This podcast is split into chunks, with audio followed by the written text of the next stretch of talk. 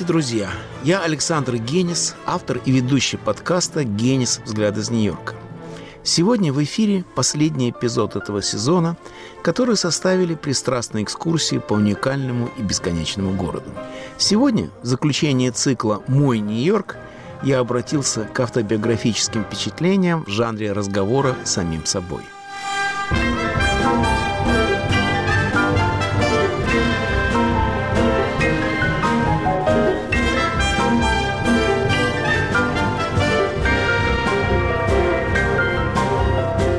Нас легко найти на сайте Радио Свобода. Подписывайтесь на мой подкаст на Spotify, iTunes, Google Podcasts, Яндекс.Music.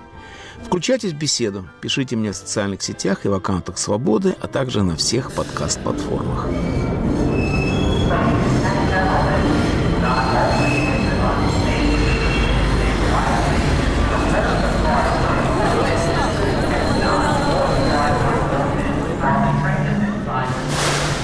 Начинался роман с Нью-Йорком? Честно говоря, у меня было три причины для эмиграции. На самом деле, конечно, было смириад, но об этом можно написать тома, что я, собственно, уже и сделал. Однако, если выбрать то, что для меня лежало на поверхности, можно свести к трем. Первое, как у всех нас, Солженицын. Тем, кто прочитал «Архипелаг ГУЛАГ», легко объяснить, что жить в захваченной чекистами и их наследниками стране – не лучшая перспектива. Вторая причина, стыдно сказать, Брейгель. Я его страстно полюбил, увидав у Тарковского. Но ближайший музей с картинами этого мастера был в Вене, через которую шла дорога иммигранта в Америку. А вот с третьей разобраться непросто. Достопримечательность, которую я прежде других узнал, перебравшись в Америку, не была статуей свободы. Повернувшись к океану, она смотрит в лицо тем, кто ждал ее на палубе, а я прилетел на самолете. Empire State Building я тоже не сразу признал, еще не умея отличить его фундаментальный силуэт от других небоскребов. Зато я сразу опознал доходный дом в хвастливом стиле купеческого барокко. Он стоял на краю Центрального парка и назывался Дакота. В 1880-е, когда его построили, говорят историки, этот северо-западный угол города оказался таким же удаленным от центра цивилизации в даунтауне, как расположенная тоже на северо-западе неосвоенная территория Дакоты. Незадолго до отъезда, готовясь к нему, я прочел восхитительный роман «Между двух времен» «Time and the Game». В Голливуде считают, что это лучшая из еще не экранизированных книг – ее автор, известный американский писатель Джек Финей, придумал лучшую машину времени во всей мировой фантастике. «Стоит окружить себя вещами прошлого», — утверждал он, — «как мы перенесемся в прежнее время». В романе антикварный ход в XIX столетие вел через эту самую Дакоту. Роскошный осколок позолоченного века, она и тогда, и сейчас является дворцом буржуазной роскоши. Стройные башенки над окнами, благородная патина бронзовой крыши. В романе Джек Финей описывает Дакоту с придыханием. «Я увидел дом и застыл на месте. По ту сторону улицы, фасадом к парку, высилось большое, чуть не целый квартал, здание, не похожее ни на что, виденное мной в Нью-Йорке. Это был великолепный пережиток другого времени. Дом из светло-желтого кирпича, красиво отделанный темно-коричневым камнем. И каждый из восьми его этажей почти вдвое выше, чем этажи современного жилого дома, построенного рядом. Вот так-то жили люди 80-х годов XIX века.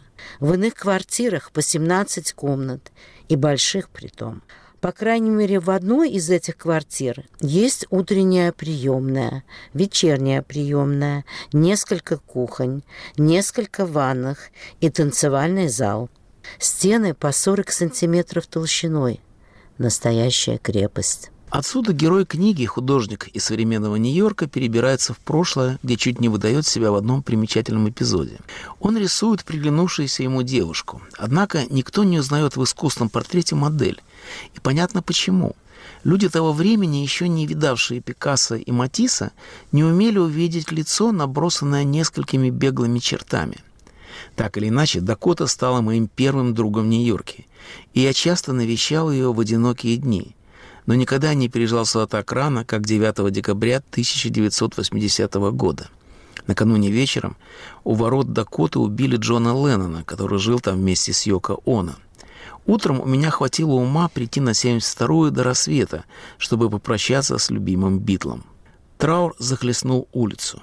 Никто никого не собирал, никто ни о чем не договаривался. Но всех выгнали из дома любовью горя. Тысячи свечей рассеивали утреннюю мглу, многие плакали и не знали, что делать или сказать. Но потом кто-то нашелся и запел. Толпа подхватила и не останавливалась, пока не исполнила весь репертуар. Путая слова, перевирая мотив, но с нарастающим азартом, я присоединился к хору, впервые почувствовав себя своим в Америке. Прах Леннона рассыпали в Центральном парке напротив его дома. Пять лет спустя это место стало мемориалом с знаменитым названием «Strawberry Fields». В 2001 году я вновь пришел сюда, чтобы проводить Джорджа Харрисона. При жизни он держался в тени и считался тихим битлом. После смерти стал, возможно, любимым. Самый восточный из четверки он завещал растворить свой прав в Ганге. Его семья попросила отметить кончину медитацией. Для этого напротив Дакоты, на земляничных полях, окончательно ставших посольством Битлз в Нью-Йорке, вновь собрались поклонники. Прошло много лет, но меньше их не стало. Выбывших заменила молодежь. И когда после ритуального молчания поют «Моя гитара плачет», все знают слова.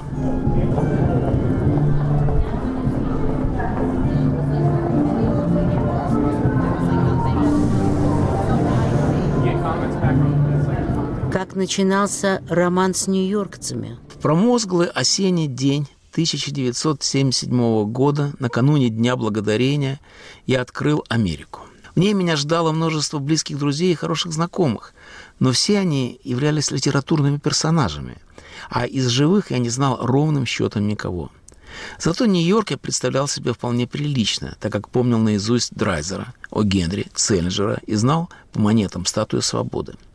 В постороннем городе, не говоря уже о стране и континенте, чужеземцу хуже всего накануне праздника. Все знают, куда идут, всем есть зачем торопиться. Одни ждут гостей, другие собираются в гости. В окнах огни, в магазинах толчья, на лицах предвкушения. И только ты бредешь без цели по неуютному поздней осенью городу, кутаясь в пальто с чужого плеча, которым одарила армия спасения. Как раз в тот момент, когда жалость к себе превысила позволенные воспитанием пределы, меня нашли добровольцы, занимающиеся понаехавшими, и объявили, что я приглашен в гости. «Это ошибка», — грустно сказал я. «Меня перепутали, ибо в этом полушарии меня никто не знает. Потому и зовут», — объяснили мне. По многовековой традиции в меню обеда в День Благодарения обязательно входит новенький. Стол был уставлен непривычным. Индюшка оказалась сухой, картофель сладким, пирог с тыквой, водку не подали вовсе. Хозяины были учтивыми, но не навязчивыми. Они не знали, где находится моя Рига, путали Брежнева с Хрущевым и даже выслушали анекдот про армянское радио, хотя и не до конца. Я для них был вроде той самой индейки, непременная часть торжества – Присутствие гостя, только что спустившегося с трапа, пусть самолета, а не корабля, символически связывало эпохи, одушевляя историю и напоминало, что в новом свете мы все пришлые, кроме, разумеется, индейцев. Но они День Благодарения не празднуют вовсе, считая, что им радоваться нечему. Иммигранты – дело другое. Меняются страны, языки, религии, культуры. Но на протяжении доступного наблюдению столетия остается постоянным одно. Во все времена приезжие и их дети преуспевали на новом свете больше, чем те, кто в нем родился. Статистика не знает причины иммигрантского успеха, а я догадываюсь. Откуда бы и когда бы ни прибыли новички в Америку, почти всех объединяла одна универсальная черта. Приезжали бедные, другие оставались дома. Все начинали с низкого старта – и это обстоятельство награждало иммигрантов зверской жаждой успеха, чтобы и самим из нищеты выбраться, и уж точно детей от нее избавить. О том, что это возможно, говорит, не нет, кричит вся Америка, сделавшая своим девизом «из грязи в князи». Именно такой маршрут считается наиболее достойным. 80% миллионов начинали, как мы, с нуля. И этот ноль пользуется безмерным уважением в американской табели о рангах. При этом стать пассажиром социального лифта легче, если войти в него, в этот самый лифт, из светлого подвала. Мы с женой сняли такой в убогом углу Бруклина и, не зная, чем обставить, украсили подобранным на обочине неработающим телевизором громоздкой конструкции. Для эмигранта любой путь вверх, потому что ниже некуда. И я не знаю никого, кто бы остался на дне, хотя мы все там начинали. Один мой знакомый кормил лабораторных крыс, Другой убирал в аэропорту туалеты, третий развозил телефонные книги, четвертый стал массажистом. В прошлой жизни они были журналистами, учителями, юристами, физиками. Даже я потерял статусе, ибо в Риге служил пожарным, а здесь грузчиком. Поразительно, но никто из нас не считал себя бедным. Даже тогда, когда мы выпивали в редакции «Нового американца», закусывая унесенным из Макдональдса кетчупом. Смысл иммиграции в торжестве надежды над бедностью. Первая, надежда, преобразует вторую, бедность, в тягловую силу успеха. Достигнув его, мы не без гордости оборачиваемся, чтобы вспомнить, с чего начинался путь. И чем он длиннее, тем почетнее.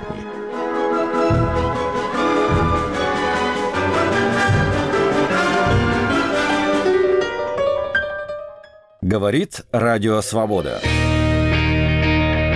Круглосуточный прямой радиоэфир и аудиотека лучших программ и подкастов «Свободы» на YouTube-канале «Радио Свобода Лайв».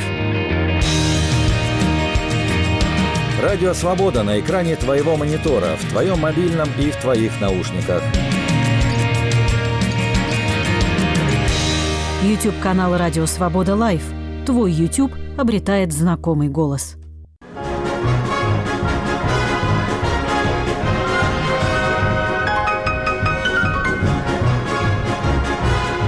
Сегодня в последнем эпизоде подкаста «Гений взгляда из Нью-Йорка» автор рассказывает о своих личных отношениях с городом.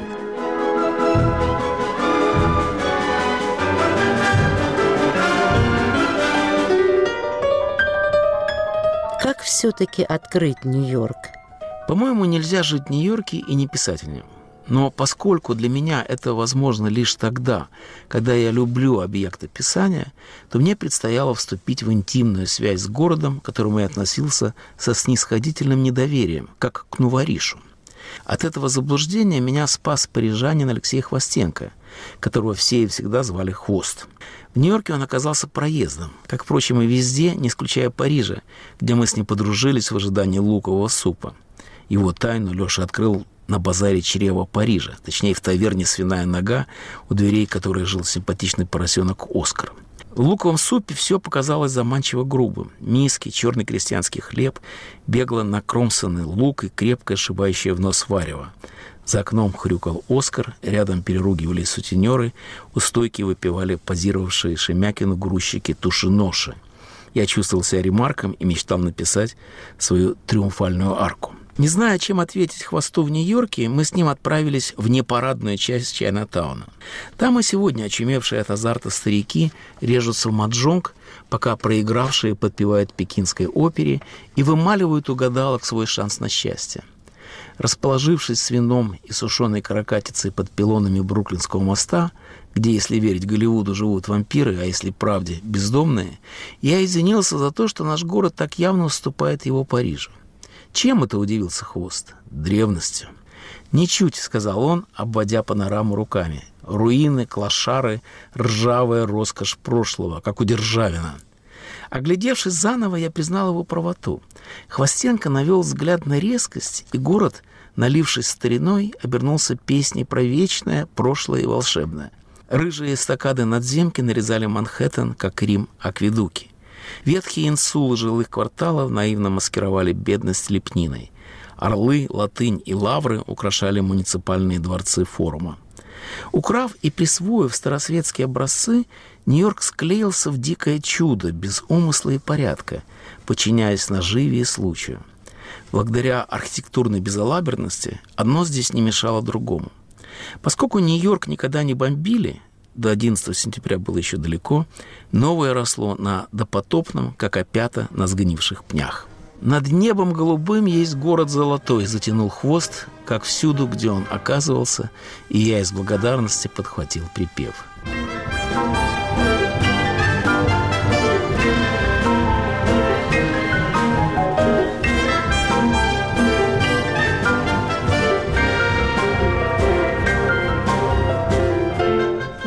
лет спустя, после тысячи страниц, написанных о Нью-Йорке, я все еще удивляюсь этому городу и часто брожу по нему с путеводителем, как любознательный турист. Во всем виноват авантюрный характер этого уникального города. Нью-Йорк, несомненно, главный город Америки. Главный, но не столичный. Это остров, а не центр страны.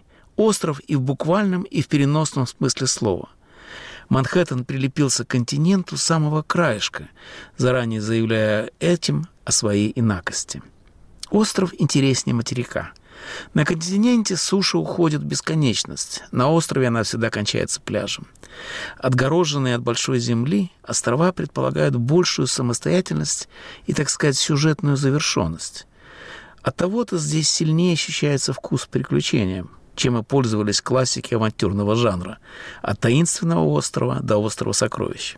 Поэтому на якобы скучных, как арифметика, стрит и авеню Нью-Йорка рождается ощущение непредсказуемости, случайности. В этом городе может все произойти, он всегда готов к приключениям. Уникальность Нью-Йорка в его всеядности. Он все принимает и ничего не отрицает. Он не принадлежит одной стране, одной культуре, одному языку. Нью-Йорк – совокупность всего, манифест богатства человеческой природы. Тут нашли себе убежище философы и бродяги, поэты сумасшедшие, праведники и грешники. В этом городе добро и зло остаются на своих полюсах, рождая мощное творческое напряжение. Эклектичность Нью-Йорка – архитектурная, стилевая, идейная, его великое богатство. Здесь нет общего знаменателя, нет общей нормы. Каждый нью-йоркец пользуется городом как хочет. И эта атмосфера полной свободы дарит человеку возможность стать самим собой.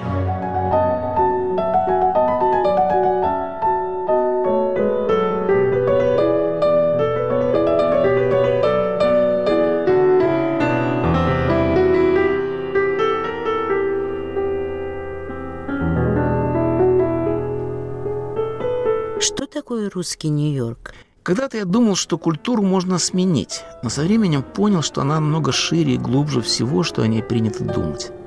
Наша эмиграция в Нью-Йорке состоит из людей разных национальностей, языков, религий и политических убеждений.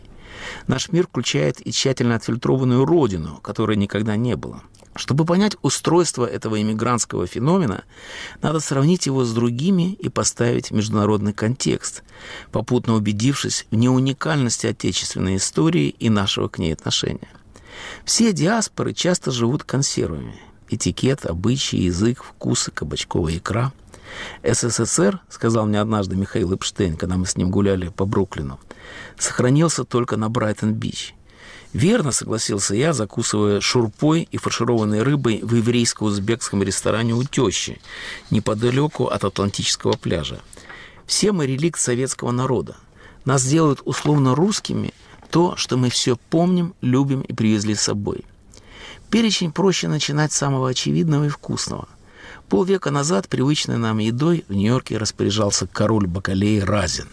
Родившийся в Харабине, избежавший из него, когда и там к власти пришли коммунисты, он, тем не менее, снисходительно относился к социализму.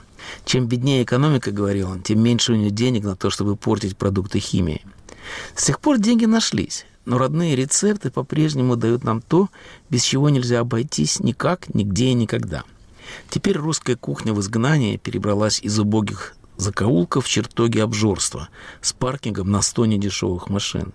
Здесь торгуют всем, что нам нравится. Балтийской сельдью трех сортов, украинским салом пяти и эстонскими березовыми вениками.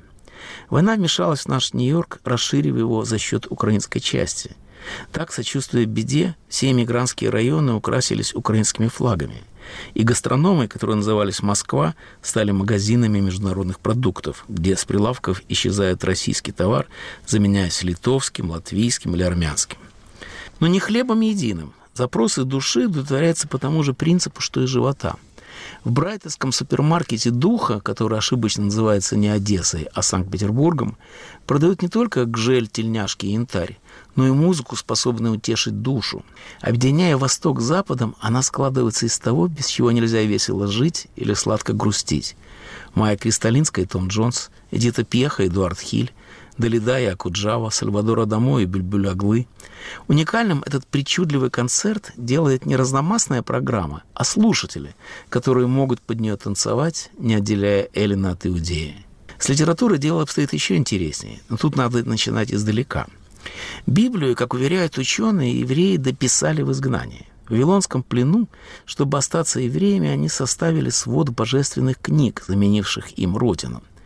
Только вдали от нее иудеи сумели ответственно оценить размеры своего общего наследства, распорядиться и восхититься им. Вспоминая об этом прецеденте, в самые глухие времена белая миграция, с которой я встретился, когда работал в старейшей мигрантской газете «Новое русское слово», сформулировала девиз «Мы не в изгнании, мы в послании». Добравшись до Америки в разгар холодной войны, я расшифровал этот ставший клише лозунг на лучшем для себя образом. Русской культуре, рассуждал я, Библии служила ее святая, по слову Томаса Манна, литература. Беда в том, что советская власть и ее экспроприировала, обкарнала и разбавила. Включить в канон Георгия Маркова и Егора Исаева все равно, что вклеить в Библию протоколы сионских мудрецов и анекдоты про Рабиновича. Изуродованный канон зиял прорехами и менял смысл, делая одних классиков неузнаваемыми, а других несуществующими. Исправление этой субстанциальной ошибки представлялось единственной задачей иммиграции, причем именно нашей. Первая волна, бежавшая от революции, ждала возвращения. Вторая, бежавшая от Сталина, панически этого боялась. Третья надеялась, что вернутся, если не люди, то книги. Один Ардис Карла и Линдея Проферов издал сотню столь важных книг, что, заполнив лакуны, они создали несравненно более полную и бесспорную версию канона. Перестройку она наложилась на существовавшую и победила ее, исчерпав, как мне тогда казалось, смысл нашей эмиграции. Читательская утопия мешала мне принять простое желание жить за границей без умысла и цели, как дома – Наша эмиграция процветает не только потому, что ей теперь некуда вернуться, а потому что незачем. Создав вокруг себя родную, но в меру среду, мы не нуждаемся в метрополии, научившись заменять ее собой. Можно долго и с удовольствием перечислять составные части нашей культуры, но ее нельзя исчерпать. Она ведь и сама не знает пределов собственной всеядности. Но кто мог подумать, что такой артефакт, как КВН, переживет Советский Союз, окажется годным к пересадке и, преодолев океан, расцветет в Америке. Мне говорили, что в Нью-Йоркском университете есть две команды, отчаянно сражающиеся друг с другом. Песни у костра звучат под Нью-Йорком, где тысячи любителей бардов съезжаются на палаточные фестивали. Народные танцы или шахматные кружки, школы гимнастики или математики, азарт домино или преферанса, русские библиотеки или бани, футбол или балет, хор или беговые лыжи – музейных конформистов или самогона. Все, что было нам дорого дома, с успехом пускает корни в чужую почву. Особенно сегодня, когда вновь уезжают миллионы, чтобы жить где хотят, а не где родились.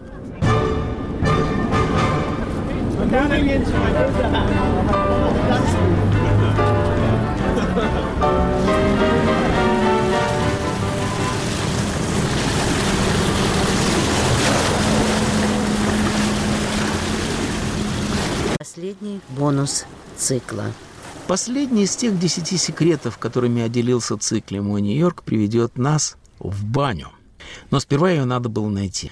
Ведь в Америку я приехал в роковой для бани час. Конец 70-х, разгар эпидемии СПИДа. Запуганный народ, который в мирное время боится своего тела, не говоря же о чужом, увидел в банях эпицентр порока – Жертвой навета пала традиционная нью-йоркская баня, которую вместе с бубликами и солеными огурцами евреи из России привезли в Новый Свет на заре XX века и назвали на идыш – Швиц. Последним заведением такого рода в Нью-Йорке была одинокая русско-турецкая баня, в которой я не обнаружил ничего русского или турецкого.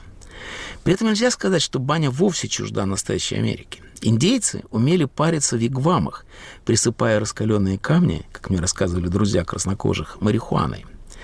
Нечая выбраться в резервацию и сомневаясь, что меня там примут за своего, я долго ждал поворота общественного мнения, пока меня не нашла благая весть о русской бане в Ясной Поляне. Так мы патриотически переводим название городка Фэр Лоун, облюбованного и населенного соотечественниками. Вернувшись после долгого перерыва в русскую баню, я ее не узнал. За время разлуки она спуталась с Римом и покрылась мрамором. Вход в женскую раздевалку сторожит каменная Венера, мужскую почему-то охраняет не Марс, а Меркурий. В одной парной сухой пар, в другой, где можно обливаться, мокрый, в третьей посетители дышат эквалиптом, из четвертой вываливаются в купель с ледяными осколками, в пятой сидят на ощупь в хамаме, в шестой ходят босиком по горячим булыжникам, и седьмой финской сауне ныряют в бассейн, чтобы начать все сначала. И так до тех пор, пока вас не прервет зверский аппетит, который всех гонит к любимому аттракциону – обеду в полотенцах. Именно пренебрежение этикетом придает банной трапезе аромат ленивой расслабленности. Как в «Гарри Поттере» Паня выпихивает в другую, куда более приемлемую реальность. К селедке здесь подают картошку не вареную, а жареную, да еще с грибами. Супом называют царскую уху из головизны, а шашлыком челохач на косточках. Про водку я промолчу, а про пиво, бочковое, с уже чищенной воблой, не смогу. Вредно, скажет мне, ведь такая баня не лечит похмелье, а является его причиной. Верно, отвечаю я. Но так можно сказать про любой праздник, который чреват эксцессами и от того так дорог. Когда баня была от бедности, ее держали в черном теле на каждый день. Теперь сюда ходят ради катарсиса, физиологической встряски и освежения чувств. Это опера для тела. Конечно, как ту же оперу, баню можно ненавидеть, но тогда список физических радостей, и без того сильно уступающих духовным, станет еще короче, а жизнь беднее. В Нью-Йорке этого не поймут. Не меньше Парижа Хемингуэя, Нью-Йорк – это праздник, который всегда с тобой – и всем, кому надоел этот город, просто надоело жить.